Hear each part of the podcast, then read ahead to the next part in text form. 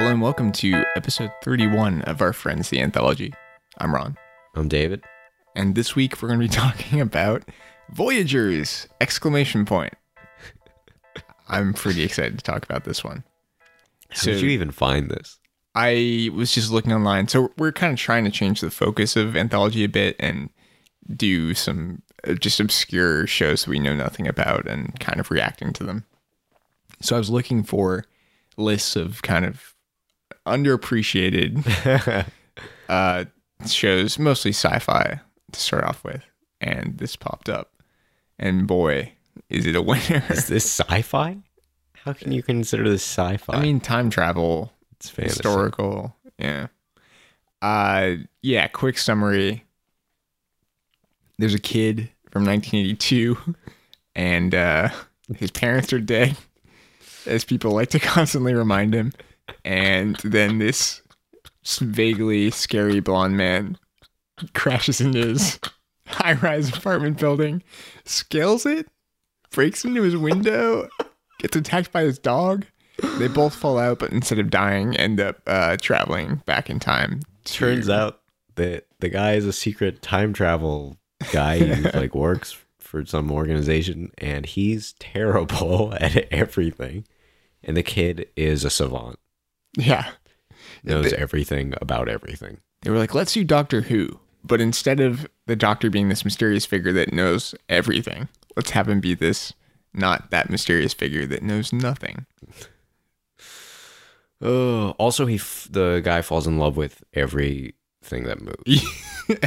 including the kid. yeah. Oh boy, this show goes some places. The best parts are when they play up uh like anachronisms or things about not knowing what time you're in, except to a degree that doesn't that is universal across time. They're in the middle of a field with cannons going off, and the the kid asks Phineas where they are, and Phineas says, uh, "1106, Pearl Harbor." This show is exactly what I was hoping it would be, just like Oh, insane, and uh, I don't even know where to start. Dude. They What? go they go to like six or seven different time periods. Which is way too many for one Yeah. episode. In one Jeez. episode, they go to where did they land at first? Oh, Moses. Yeah. the birth of Moses, uh, and then to World War One, and then to the invention of flight and the Wright brothers, and then to I'm probably missing. I think I'm And then I'm the Red Baron and then whatever the thing was that they went to at the end. yeah, Um wow. we're still kind of taking this in. There's a moment right at the beginning where both Dave and I just absolutely lost it when uh the the kid's parents have passed away, and they sort of establish this weirdly. Well, like, no, dream he's sitting in a ro- in a dark room by himself, and then they go. They're like talking like, "Oh, this kid's so annoying." These two who, people who you think might be the parents, and then they go, "Why did Bill and Cheryl have to die?" Yeah. and the kid overhears it all. Oh my god! And then he describes his parents' death in great detail, and it is the weirdest story ever. Yeah, it was like they were camping or something. Yeah, he also says like they got smashed up real bad. It's like that's how you speak of your parents' Yeah. demise. And then he's like, and then I left to get help and I came back and they were on fire. yeah. Oh my gosh. and Phineas just goes, Bat's breath. Oh, that's my new favorite line ever. Catchphrase. No, my favorite thing about Phineas is that he'll you'll you'll be talking to him and he'll be like the clutch, and then he'll go the clutch, the clutch, and he'll do that with everything, Yeah. every single thing. Everything? oh, this is how God. we talk now. Yeah. What was the other one that kept coming back too? Oh, uh, I don't know, but the things he would say sometimes would just not make sense. like, uh, he rides this motorcycle onto a bridge and the bridge explodes and the motorcycle explodes explodes and he jumps off into the water and he just goes so much for motorcycles Uh, oh, example of like anachronisms that they somehow turn into like historic specific historical things. He goes like, like my dog's got it, and he goes furry thing with the teeth. Yeah. Like you don't know dogs. But then later he uses the word mutt. That's right. Oh, this is a brilliantly written show. I kind of recommend checking it out. Just so you know what we're talking about. You can find it if you if you search for it. It's 48 minutes. It's a, it was a lot of our time. Jon-Erik Hexum is the star of the show, the not kid, the uh, the adult, and it's really sad. This Voyagers sadly only lasted one season. Uh, it thought it they thought it might go for a second, but but then they decided to make a news show. yeah, which I feel like they could have killed two birds with one stone and uh, Voyagers into Wait, oh, one thing I do really love about this show is that at the end of the episode, they tell you, like, go to your public library, learn more about this. And I think that's pretty cool. Yeah. I was kind of getting a bit of a wishbone vibe from this show. Just like the the Yeah. adult actors playing historical figures. It's weird to see like Ed Begley Jr. as one of the Wright brothers. Yeah. Uh, no one can hold up a candle to your favorite wishbone actress. Oh, jeez. Anyways, here's what's hap- here's what happened to Jon-Erik Hexum. He uh once his role on Voyagers finished, he got a role as the star of a show called Cover Up. And when they were filming the seventh episode, he was playing around with a gun loaded with blanks and pretended to play Russian roulette. And one of the fired the blank into his brain.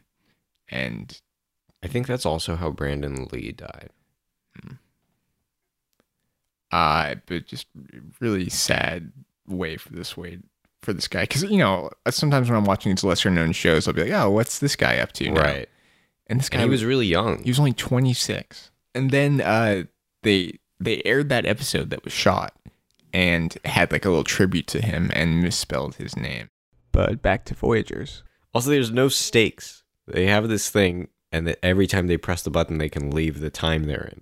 So anytime they get into trouble, they can just press the button. and i feel like the button takes them to just whatever the time period is that needs fixing Right. you know there's no like figuring that out Right. he and he still Phineas still seems seems uh, confused by this machine that apparently has only one button to operate it. There's a red and green light, and the red light comes on when something's wrong with that time period. The green light tells you you fixed it. and yeah, and he's like still kind of endlessly perplexed. perplexed. oh, Oh man. And I'm happy to say we're, due to popular demand, going to cover the next 19 episodes. no.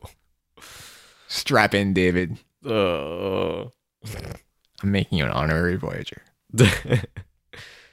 But I think as as you pointed out towards the end, you asked me like, was this a family show? And I don't know if it is like kids specific. I don't know if I don't think it aired, you know, like Sunday morning for kids, but there definitely is like a family vibe to it.